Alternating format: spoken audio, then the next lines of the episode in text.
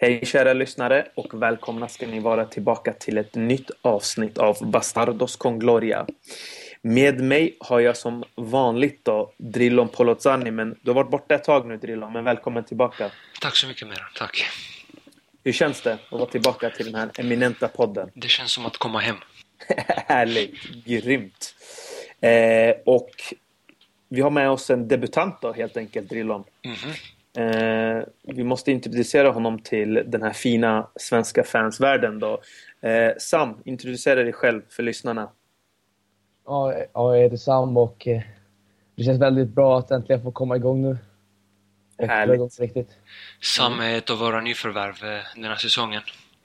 Och har redan hunnit skriva en eller två artiklar. Duktig skribent. Ung är han också, så han kan utvecklas.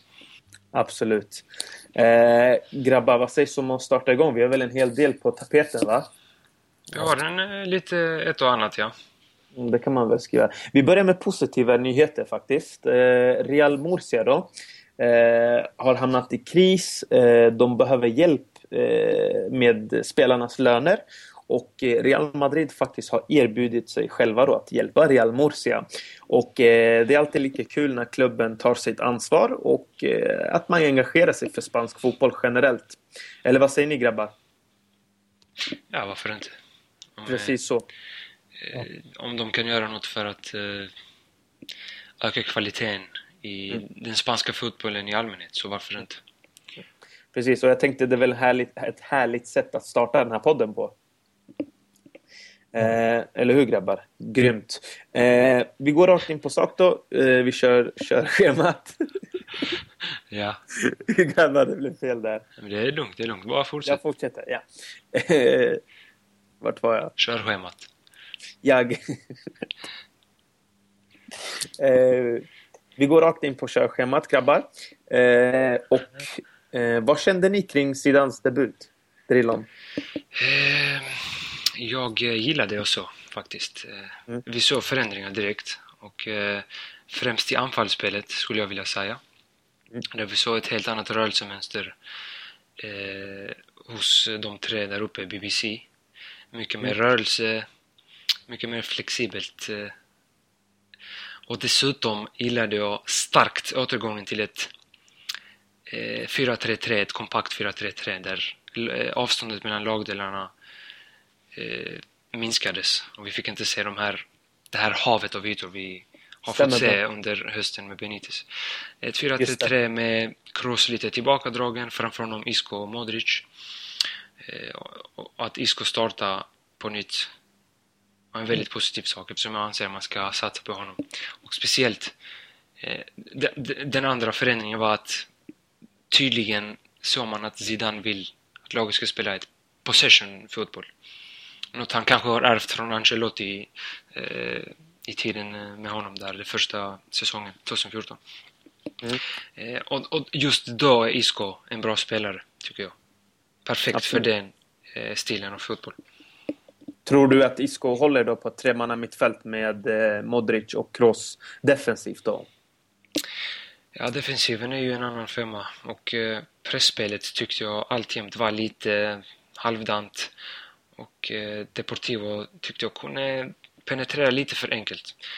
Eh, så det är någonting man får jobba på, pressspelet. Men det är en, kollektiv, en kollektiv eh, fråga. Så, eh, och Isco är en av dem som jobbar hårdast i defensiven, skulle jag vilja säga. Så definitivt kan han klara den rollen. Mm. Sam, berätta, vad tyckte du om Zidans debut? Vilka intryck fick du? Ja, jag håller helt med Drillon om offensiven. Jag kände att det Zidane han förändra på de här fem, sex dagarna innan matchen, det var själva inställningen hos spelarna. Att det kändes väldigt lojt under den senaste tiden med Benitez, eller den sista tiden med Benitez. Och det var det Zidane lyckades förändra tycker jag. Att spelarna verkade ville jobba ännu mer. Vi såg Luka Modric springa över hela planen i princip hela matchen och bröt bollar som aldrig tidigare. Och eh, för mig kändes det som den stora förändringen att han fick laget att börja löpa, röra sig mer. För pressspelet var alltjämt lika problematisk som under slutet av Benites tid. Och eh, många av Benites problem kvarstod fortfarande. Så att, eh, men den inställningen han har fått in hos spelarna, det var det som jag tyckte var nyckeln till att man faktiskt visade på en bra fotboll. Absolut. Vi såg eh, positiva förändringar och eh, eh, vi får se här nu hur Zidane arbetar vidare helt enkelt. Ja, det, det är ju viktigt, ska vi nämna, att eh, man inte ska dra några förhastade slutsatser av den matchen. Naturligtvis. Som Sam sa, eh, Zidane inger en sån enorm respekt hos spelarna och eh, lyckas, tror jag, utan tvekan motivera dem till en hög grad. Jag vet Exakt. inte om, jag, jag, kan inte tänka mig någon annan som i teorin kan motivera spelare bättre än vad Zidane gör. Med den auran han har och den närvaron. Så det, det som återstår att se är nu eh, huruvida de positiva tecknen vi såg mot Deportivo endast är en motivationsfråga eller om Zidane har eller är på väg att implementera ett nytt system. Eller vi ska säga kanske en tillbakagång till Ancelottis 4-3-3 med Borgenov i grundspelet. Eh, om jag kan tillägga där så de ökända eh, inläggen som haglade under Benitez här. Mm. De såg vi faktiskt inte utan eh, om man kollade på statistiken där så kunde man se att det var många fler passningar in i straffområdet än vad det var inlägg. Det vill säga omvänt eh, gentemot det vi har sett tidigare. Men som sagt, det är en match och eh, det finns mycket kvar att se. Definitivt. Vi får se hur det går för, eh, eh för Mr Zidane då. The Master. The Master. Mm. Eh, grabbar, låt oss gå in på lite allvarligare. Eh, De Gea och faxmaskinen. Eh, James åker fast för fortkörning. Benzema hamnar snett med en fransk lagkamrat. Benitez sparkades. Zidane kom tillbaka till klubben. Copa del Rey-uttåget med Cheryshev och nu värvningsförbud. Eh, Sam, varför händer allt detta tror du? Nej, det är verkligen svårt att sätta fingret på det. Man kan verkligen inte förstå varför en klubb som Real Madrid gång på gång hamnar i stora problem och ändå skyller ifrån sig helt enkelt. Man har en ursäkt till Copa del Rey-uttåget, man har en ursäkt till att eh, det sker affären fall samman. Och nu har man en ursäkt till eh, att man har köpt en spelare som är under 18 år fast Barcelona åkt fast för exakt samma sak mitt framför ögonen på oss. Mm. Så nej, det är verkligen mm. oförklarligt. Verkligen. Mm. Drillon, ja, jag, jag, alltså jag instämmer där. Ja. Jag vet, vet inte vad jag ska tillägga egentligen. Nej, svårt att säga egentligen med allt som händer. Jag menar på en och samma gång. Det är olika situationer men att de händer visar ju lite att eh, klubben inte mår bra just nu i alla fall. Det verkar vara så. Mm. Eh, ser jag det som. Sen har man ju också värvat en hel del unga spelare i Vallejo. Eh, man har ju eh, Ödegard och en hel del. Man kanske visste att det här på, var på väg. Och därav värvade man in några unga spelare. Eller vad tror du Drilon? Eller ja, mycket, mycket möjligt. Nu vet jag inte om dessa reglerna har funnits under en kort tid eller har funnits längre tid. Så förutsatt att de nyligen har tillkommit, vilket jag inte tror. Mm. Om man tänkte på det sättet, men de, de bör ha funnits ett bra tag om nu Real Madrid ska bestraffas för det. För jag tror inte det sker någon re retroaktiv bestraffning. Eh, det är ju inte ens tillåtet. Jag, ja. jag tror faktiskt att det här har legat i luften ett tag för att värvningen av Asensio, Vallejo och sen så utlåningen av Coentrao speciellt, att det finns en möjlighet att kunna ta tillbaka honom. Allt detta liksom visar ju på att eh, man har en trupp för framtiden och man faktiskt klarar sig ett par transferfönster nu utan att värva någonting och det skulle faktiskt kunna stärka laget att faktiskt inte värva någonting. Absolut, jag håller med. Eh, Perez behöver en välbehövlig paus. Eh, det tror jag många är nog eniga om, va? Agreed upon. Great. Eh, nu går vi vidare då och pratar lite om den här kända eh, Ballon d'Or-galan då, som ägde rum för någon vecka sedan. Eh, fyra Real Madrid-spelare vann priser. Eh, Sam, vad tyckte du om årets lag? Ja, det är väl, eh, man har väl lite delade åsikter som Real Madrid-supporter. Man är väl glad för många spelare att de fick komma med. Eh, speciellt Ramos och Modric som kanske inte hade sina bästa år individuellt. Jag tycker att båda hade två helt fenomenala år 2014. Ja, där båda två borde varit med i världselvan. Men Luka Modric kom ju inte med. Men i år så har vi båda haft det svårt. Jag tycker att det har funnits spelare som borde ha gått före. Men för mig är Cristiano Ronaldo självklar och eh, Marcelo är ja, snudd på. Jag håller faktiskt med Ja, dig. ja, ja, väl, eh, vältalat. Ja, jag har svårt att ta galan på allvar. Tyvärr. Det har blivit så. Samma här. Mm. Det känns som det är till större delen circle jerking. Ja, det, det blir ju så när Neymar röstar på Rakitic som världens bästa tredje ja, spelare. det har blivit så att man kan liksom inte... Man kan inte gå ur vissa ramar, verkar det så. Det finns få undantag. När man, man kan ju kolla på listan på vad förbundskaptenen har röstat och så vidare. Det är väldigt få överraskningar. Det var någon som hade eh, röstat på Yahya Touré som nummer ett. Men eh, för övrigt så är det politiska röster eller minst ex, eh, mest oextrema röster. Därför ska Paul Pogbas brorsa ha en stor eloge. Han Ja. röstade faktiskt inte på Paul Pogba. Eh, och Paul Pogba kommer vi in lite senare på faktiskt. Eh, så det passar ju. Men, men, men, men det är inte sagt. Jag skulle bara tillägga att Mm. det är inte orättvist att Messi vann. Det, Absolut det ska vi inte säga. Nej, det var förtjänar det. Bara det att eh, jag har svårt att ta eh, galan på allvar. Eh, Sedan det Fifa blandades in i grytan. Jag tycker Lam hade ett riktigt bra system som han pratade om. Eh, och det var ju att man kunde börja ge ut Ballon d'Or då i, till försvarare, mittfält, eh, anfall och målvakt. Då. Det hade varit ändå en... Det hade skapat debatten men jag tror det hade skapat mer hälsosammare debatter än vad det skapar nu.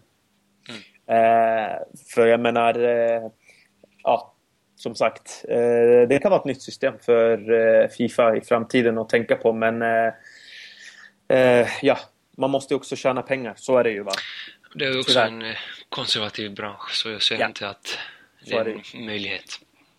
Men förutom Cristiano då grabbar, vem kan ta det här, ta det här Ballon d'Or-priset? Ja, för de spelarna då som representerar Real Madrid. James är ju en sån som man kan tänka sig potentiellt kan Mm. vinna Ballon d'Or. Med tanke på sin flärd och... Eh, ett kriterium verkar ju vara att man gör många mål. Mm. James gör inte så många mål, men han gör mål. Och han assisterar och han gör snygga mål. Och han har det här lilla extra. Eh, så han kan i framtiden vara... Jag har alltid trott att han kan vara en potentiell Ballon d'Or-vinnare. Absolut. Eh, Men det har ju gått Den- lite neråt nu, har vi sett den senaste tiden. Eh, Frågan är om man eh, överhuvudtaget har en startplats i Real Madrid idag. Eh, Så det beror på hur det utvecklas, hur utvecklingen går för honom. Naturligtvis. Ska bli intressant. Sam, vad tycker du? Ser du någon eh, Bale, Benzema? Ja, Jag ser ju Ballon d'Or alltså rent generellt som ett pris som man ger till de största stjärnorna, alltså rent marknadsföringsmässigt. Vi ser ju liksom de tre, största, de tre första spelarna är ju Messi, Neymar, Ronaldo och Suarez kanske borde varit med, men han har ju inte ett lika starkt varumärke som till exempel Neymar. Då. Mm. Och Och det är ju liksom en diskussion i sig. Och James är ju en, spe, en sån spelare som har ett... Han har ju en sån image att han, han, han säljer ju mycket grejer. Han är ju en stor stjärna. Och jag tror att om James får rätt utväxling nu, då tror jag att han kan komma att bli en bra spelare. Men samma sak med Gareth Bale. Det vi har sett av Gareth Bale nu här på senaste tiden, det är ju rent briljant. Det, han, han gör ju mål på allt. Och eh, det ska bli intressant, att se om- intressant att se om man kan fortsätta med den här formen. För om han fortsätter så kan vi ju komma att se han vinna Ballon d'Or. Precis som Luka Modric sa. Absolut. Eh, ska bli intressant att följa den galan då eh, framöver. Mer eller Eh, mindre. Eller hur? Eh, men eh, det är alltid bra om Real Madrid-spelare som sagt eh, höjer sitt värde. Så är det ju. Eh, en väldigt rolig, en väldigt rolig nyhet då i att Roberto Carlos verkar vara på väg till, tillbaka till klubben då helt enkelt. Drillon, vad tror du Roberto, Roberto Carlos kan tillföra till klubben då? Och vilken position skulle passa honom? Pratas om sportchefsrollen. Ja, det är svårt att säga. Han har ju erfarenhet av... eh, han har ju tränat något lag, eller hur? I Ryssland, om jag inte misstar mig. Mm. Eh, Han skulle kunna bli någon assisterande coach eller någonting i den stilen, men... Jag vet inte. Egentligen kvittar det. Det känns skönt att... eh, legendariska spelare vänder sig tillbaka till klubben och för en roll. Eh, jag gillar det. Man, Real Madrid har gjort det alltid under historiens gång. Med undantag, lite då och då, men eh, jag gillar det och ofta betyder det succé. Du vet, under, under 50-talet, Munoz. Spelare, några år senare blev han tränare, stannade 17 år och vann alla titlar man kunde vinna. Vicente Del Bosque, också en före detta spelare, kom till klubben, vann två Champions League-titlar, eh, några ligatitlar och så vidare. Jag gillar det. Det är charmigt och eh, det är ofta en bra sak eftersom de har en känsla för klubbens värderingar och så vidare. Det finns ju undantag såklart, Benitez är ett av dem. Eh, han har ju inte spelat så mycket i Real, men Nej. han har spelat och han verkar ju älska Real Madrid, men det räcker ju inte, tyvärr. Nej, precis. De måste ju kunna fortfarande utföra jobbet då. Ja, ja. Eh, naturligtvis. Eh, Man måste ha en slags karisma också. Mm. Och det tror jag Carlos har definitivt. Vad tror du Sam? Vad kan Roberto Carlos tillföra Real Madrid? Jag tror att han kan vara väldigt nyttig för klubben eftersom att jag känner att klubben har saknat den här röda tråden de senaste åren. Att eh, Det känns som att det sitter lite fel personer på de tyngre posterna så att eh, det blir inte riktigt ärligt känner jag. Att det liksom, man vet inte riktigt vad som går till och jag känner att, som, som du sa, att han Drillon, att Roberto Carlos känner ju till klubben och klubbens värderingar. Om man sätter de personerna på de tyngre posterna och ännu längre ner också. Det känns som att vi kan få en klarare röd tråd i klubben och på så sätt liksom få bättre ungdomsverksamhet och minska de här misstagen som har skett nu under hösten också. Great grabbar! Eh, vi välkomnar tillbaka Roberto Carlos och förhoppningsvis så kan han göra ett riktigt bra jobb för klubben då. Om han nu kommer, va? Ja, precis. Eh, snackas mycket om att det redan är klart. Frågan är bara vart han ska sättas någonstans. Han skulle Eh. presenteras idag. Mm, det snackades om eh, faktiskt att han skulle eh, presenteras redan idag, men vi får se. Eh, det kan ju inte vara kul för Roberto Carlos att vara sportchef och eh, direkt som han åkt på eh, ett värvningsförbud då. Men eh, vi får se vart de placerar honom någonstans. Som sagt Sam, det är, som du säger, de behöver tillbaka en... eh, Real Madrid behöver ta tillbaka genuina eh, människor och folk som verkligen har brunnit för klubben och brinner för klubben då. Å andra sidan, Ja. om man, om man nu anställs som sportchef så har han eh, god tid på sig att eh, göra upp en plan på vad som ska värvas och så vidare. Absolut. Det tror jag också. Mm. Eh, grabbar, på tal om värvningar då. Det blir ju perfekt. Vi går in eh, lite i silly season-världen. Eh, det pratas en del om Schalkes Leroy Sané. Han kommer ni väl ihåg grabbar? Eh, var väldigt nära på slut Real Madrid där. Eh, och det snackas om Paul Pogba. Eh, hur mycket tror ni Real Madrid är rädda för, den här, eh, för det här värvningsförbudet? Eller, eller man får ju fortfarande registrera spelare men man får inte använda dem. Eh, eller man får värva dem men man får inte registrera dem. Så är det. Precis. Ja. Eh, ja. Drillon. Äh, ja, alltså... Just med tanke på att man får värva dem men inte registrera dem så tror jag inte klubben är, är rädda för dem. För att Perez kan ju i alla fall slå till med en stjärnvärvning om man nu skulle få för sig det. Eh, Och och det bara ökar spänningen ju egentligen. Om den här spelaren inte får komma in direkt. Så han kan definitivt få till något. Så jag tror inte han är orolig för det. Men eh, vad jag hoppas är att man inte väljer att värva någon storspelare eller att man väljer att eh, ta det lugnt i marknaden. Få tillbaka Coentrao hade varit bra, tror jag. Kanske någon av ungdomarna som utlånade. Och eh, satsa på grundspelet, förstärka kärnan. Och när väl transferförbudet är förbi så kanske vi kan börja med, sakta men säkert, med, med en generationsväxling. För det finns ju ett antal spelare som kommer till åren här snart. Modric, Ronaldo, Pepe är ju redan där. Ja, Så, men med andra ord, anser du då att truppen är i balans? Eller eh, vad, vad anser du om truppen rent... Eh, jag menar, kan Zidane hitta den rätta balansen med de här spelarna?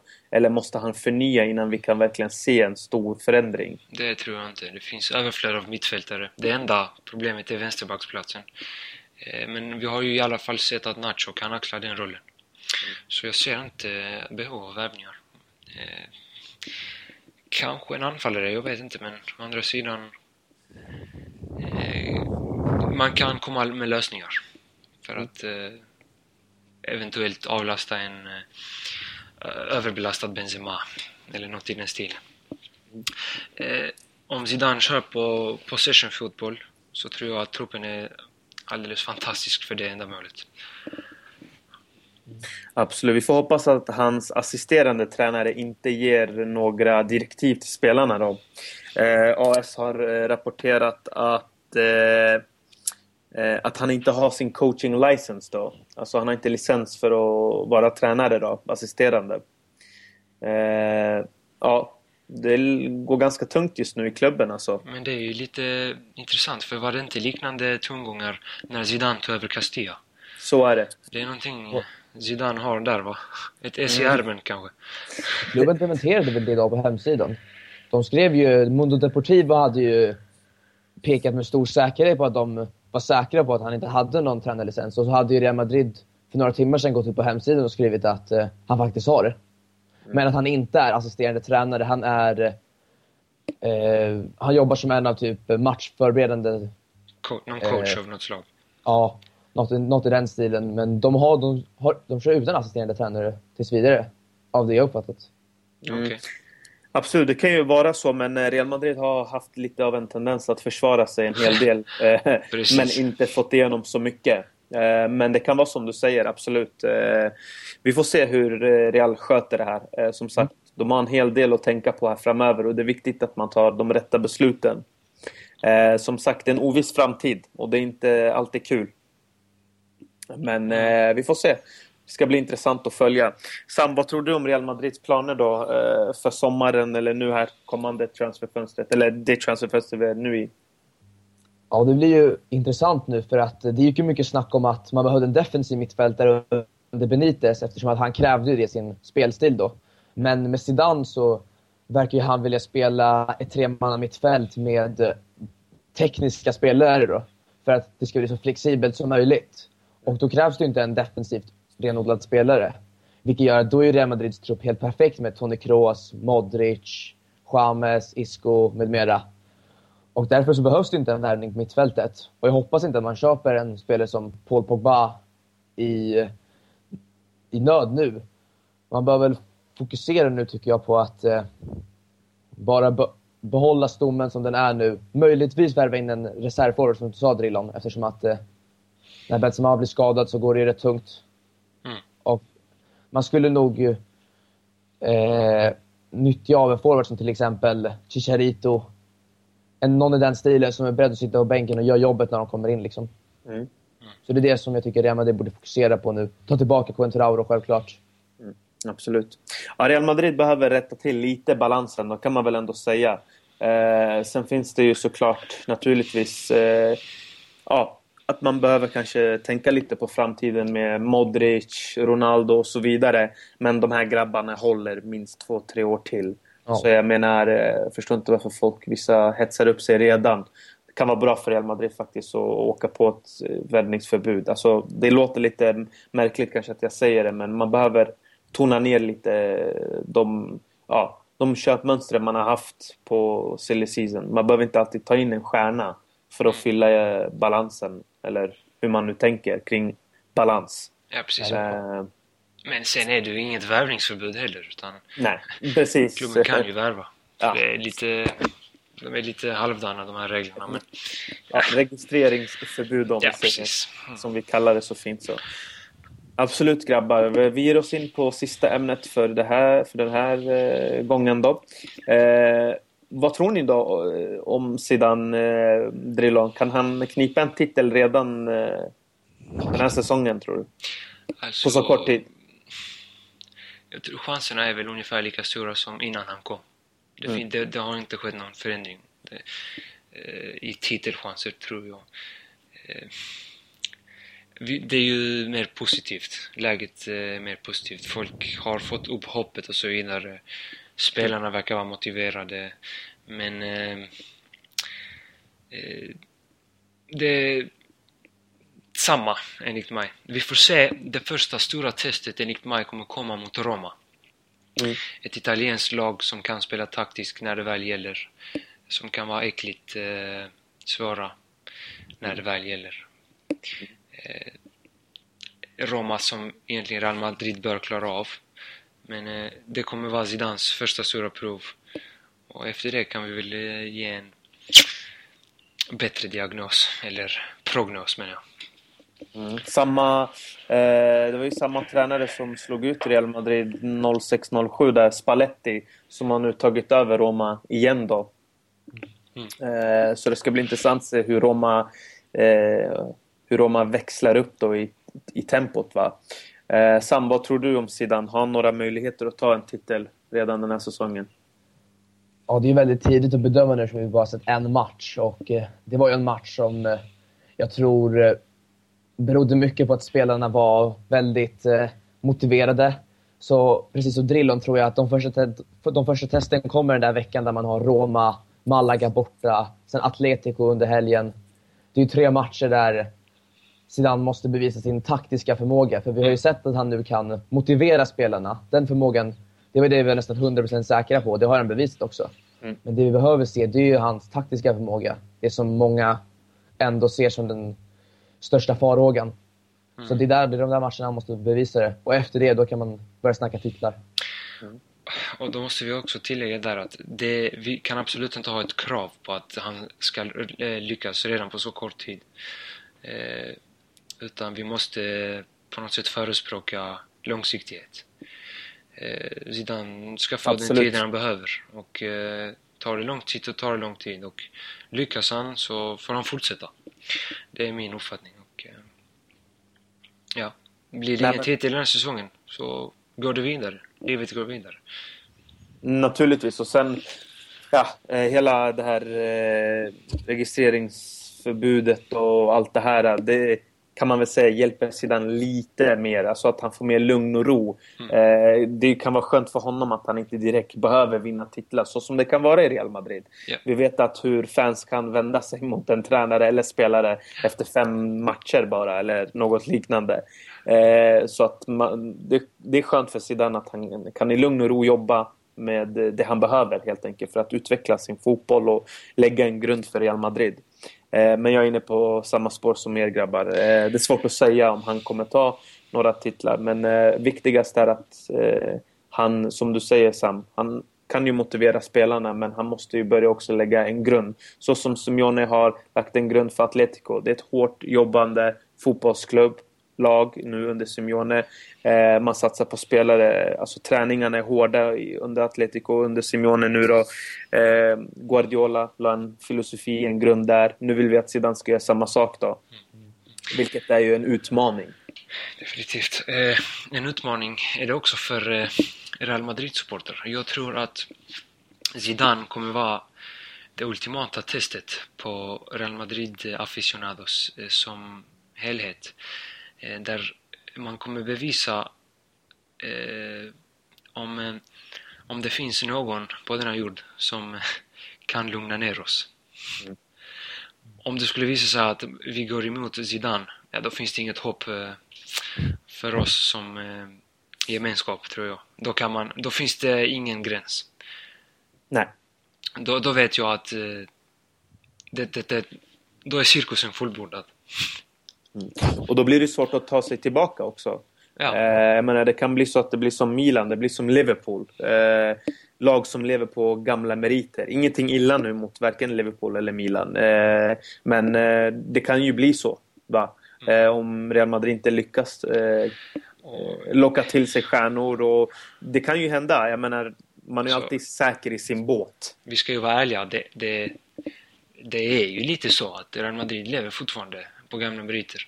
Mm. Om man ser de senaste tio åren, antal titlar. Real Madrids status är fortfarande extremt hög, men ser man till titlar så borde den inte vara så hög. Utan man lever på den här eh, auran, på eh, Galacticos och så vidare. Och Perez har ju hjälpt till att skapa den, men det har ju varit en bubbla. Mm. Så nu finns det en chans att eh, starta om på nytt och bygga upp ett, en riktigt stark grund. Så detta ska man vara... Man ska värdera detta riktigt högt, tror jag. Jag håller med. Det är en riktigt fin chans att eh, göra något bra eh, som kan vara länge. Ja, helt klart. Vi får hoppas att Zidane gör någonting bra. Eh, grabbar, det skulle vara sista eh, punkten för körschemat, men eh, lite kort bara. Eh, vad vill ni se mot Sporting Gijon? Vi kan börja mot dig, med dig Sam. Ja, jag kommer ju ihåg matchen från i eh, höstas där det slutade 0-0. Mm. Och eh, det var ju rent generellt väldigt dåligt spel. Det var ju, man slog ju mycket inlägg och eh, Sporting låg ju lågt i försvarsspelet. Och eh, mest nickade bort inläggen. Så jag hoppas ju på att man kan fortsätta på den eh, vägen som man spelade mot Deportivo och spela med en ett högintensivt passningsspel. BBC rör sig som i förra matchen. Och då tror jag definitivt att målen kommer komma. Mm, jag håller med. Eh, Det, precis som Sam sa här vill jag se eh, exakt samma sak, men att vi kanske får se en förändring i pressspelet. Att man eh, inte låter Gijon skapa så mycket eh, och komma till eh, mer eller mindre bra chanser. Att eh, ytan framför backlinjen ska vara lite svårare att nå för motståndarlaget. Helt klart, det var ju ett stort problem under eh, Benitez. Den här ytan mellan mittbackarna kändes det som. Där, där hittade Deportivo in med inläggen konstant. Och det kunde ju blivit flera mål i början av matchen. Så att kan man radera ut de, missa, de missarna, om man säger så, då tror jag att det kan bli en väldigt bra match. Det, det, det känns fortfarande som att, eh, det, och, och samma tecken fanns det mot Deportivo, att eh, det är lite fusk i det, det defensiva spelet från mittfältarna. Speciellt Gross. Det vet jag att Meran håller med om. Det är. Ja. Eh, nej men så är det ju. Alltså jag menar, eh, ska man eh, fuska i defensiven, eller ja, fuska och fuska, men eh, ska man inte ta det grova hemåt-jobbet och det defensiva jobbet, då kan man åtminstone ligga i rätt position. Och det blir svårt för Kroos, jag förstår det. Eh, spelare som inte kanske jobbar hem och så vidare, men man, han får helt enkelt slipa på den biten. Men det känns som att Kroos kommer vara, eh, jag säger det här redan nu, Eh, Jag tror att Kroos kommer vara en av de spelarna som kommer under Zidane prestera riktigt, riktigt bra. Eh, man såg redan när, när han träffade Zidane för första gången, det var som att han hade sett ett spöke, ett litet barn som får träffa sin idol. Eh, Så att eh, jag tror Kroos kommer vara en av de spelarna som under Zidane eh, kommer växa rejält. Eh, Så man får ju hoppas att han gör det riktigt bra, för Kroos är väldigt viktigt för Real Madrid, det tror jag. Ja, ja. Eh, Men precis som er så vill jag se samma fartfyllda spel. Jag tror att man kommer ha det betydligt lättare mot Sporting Gijon. Flera passningar går framåt. Det öppnar ytor på, på våra eh, kanter då. Och vi har ju riktigt bra yttermittfältare och ytterbackar. Och Real Madrid är ju generellt väldigt starka på inlägg. Men man har ju sett lite för mycket av det hela under flera tränare. Eh, och det kan vara skönt att se lite fler centrala passningar eh, där man hittar luckor bakom backlinjer. För det är där backlinjer är mest ja, sårbara helt enkelt. Precis. Eh, Arsenal är ett bra exempel på hur eh, jag vill att anfallsspelet ska se ut. Mm. I sista tredjedelen. Försök hålla bollen på marken, försök eh, hitta luckor, försök öppna upp försvaret och så vidare. Precis. Exakt. Eh, Men jag vill naturligtvis, eh, så, så som du sa Drillon, då, att eh, såklart försvarsspelet ska sitta mer och mer. För jag menar, det som Alex Ferguson, det här kä- kända citatet, I love that quote. Det är det här att you win titles by a good defense and okay, attack, attack win you games, but defense win you titles. Ja, ja. Eh, eh, håller med fullständigt. Definitivt. Så är det ju. Jag tycker, jag tycker ju rent generellt att försvarsspelet över hela plan måste förbättras. Det första Zidane sa ju var ju att alla i laget ska jobba hem. Ja. Och jag tycker att det har varit ett, jobb, alltså ett stort problem ändå att det blir för många som sparas till offensiven. Jag tycker att vissa spelare bör sparas till offensiven. En spelare, två spelare kanske. Men jag tycker det blir lite för många just nu. Som, som mest står där uppe och väntar på bollen. Och eh, det blir för mycket jobb för spelare som Kroos och Modric. Men man ska kritisera Kroos, som du säger, att han, han jobbar inte alls. Känns det som. Men eh, man får ändå ha lite förståelse för det finns så många spelare som jobbar allt för lite också. Mm. Ja, det, det kan jag nästan... Eh, vi kan prata om Deportivo-matchen. Okej, Okej, nu... Gareth Bell gjorde hattrick, han gjorde assist, allt möjligt vad han gjorde. Men hans hemåtjobb var under all kritik.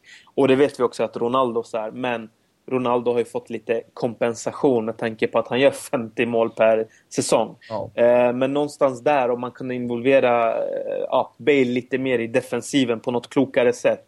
Eh, kanske dra han mer in centralt då, att han hjälper Kroos mer centralt och inte kanske så mycket på, eh, på, sid, eh, på flankerna då. Men jag vet inte, på något sätt i alla fall involvera Bale i försvarsspelet eh, hade varit faktiskt skönt att se. Mm. Eh, Benzema tycker jag blivit betydligt bättre på att stressa sina...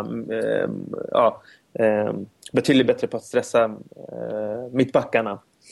Eh, och Cristiano Cristiano. Men eh, som sagt, man har förlåtit honom för att han pangar in 50 mål per match. Eh, men generellt vill vi se ett bättre försvarsspel, grabbar. Så är det ju. 4-3-3 eh, uppställt anfall och 4-4-2 i försvar. Det, det, löser en hel del, för då droppar en av anfallarna ner i mittfältet och eh, gör det tätare. Absolut. Det var ju som man, ja, det var ju som man spelade mot Barcelona för något år sedan, eller ett och ett halvt år sedan när man vann den där matchen med 3-1. Då var det ett 4-4-2 i försvar som Precis. funkade ju bra när Isco och James kom in i banan, som du säger, mellan med Bale. Och man skulle kunna få in dem mer i mitten. Mm. För att hjälpa Kroos och Modric. För då får ju, det blir mycket svårare för motståndarna att spela genom mittfältet då. Och, eh, mm. Det är någonting som tycker, jag tycker man borde fokusera på. Gå tillbaka till det som faktiskt funkade tidigare. Ja, men jag tror definitivt att Zidane har lärt sig ett och annat. Eh, där när han assisterade Ancelotti under första året. Det har varit nyttigt för honom. Så vi kan vara hoppfulla. Åtminstone för ja. att vi kan förvänta oss eh, fin fotboll, om inte annat. Det, det känner jag att eh, det är rimligt att säga. Ja. Nej men alltså såklart vill man ju vill man se en, en bättre defensiv rent centralt för att jag menar Real Madrid, okej okay, låt oss säga att vi åker på en hel del inlägg. Det är ju inte bra det heller men vi har spelare som kan nicka bort bollar och vi är starka allmänt i luftrummet. Eh, så jag menar, viktigt är att man centralt för det, alltså man vill komma åt de också centrala bitarna offensiv väg också. Det är där det är bäst att skapa hot. Eh, för att jag menar via kanter, det är inte alltid lätt att hitta spelare. Eh, bollen kommer inte alltid kanske fram lika bra. Eh, samma sak gäller eh, rent defensivt också. Det är bra att vara tät rent, def, rent eh, centralt i banan. För att på flankerna, det, det, kan bli farligt där, men det är inte lika farligt centralt. Det, det kan uppstå hur många farligheter som är straffar, hands och allt möjligt. Ja, såklart. Mm. Grymt grabbar! Eh, tycker vi var klara för det här avsnittet. Vi fick ju med en hel del. Mm. Jag tror lyssnarna där ute kommer vara nöjd. Vi får nog avsluta här innan vi svävar bort allt för mycket. Ja, mm, faktiskt. Eh, med det sagt då så vill jag tacka er kära lyssnare för att ni fortsätter lyssna. Följ oss gärna på Twitter, Facebook eh, och allt det där goda va. Och ge gärna feedback som vanligt. Absolut, ja, ja. Det ska de inte vara rädda för. Nej. Eh, så då vill jag tacka er grabbar för att ni ville vara med och eh, snacka Real Madrid. Och tack kära lyssnare och vi hörs på återseende. Tack så mycket. Adios. Ciao.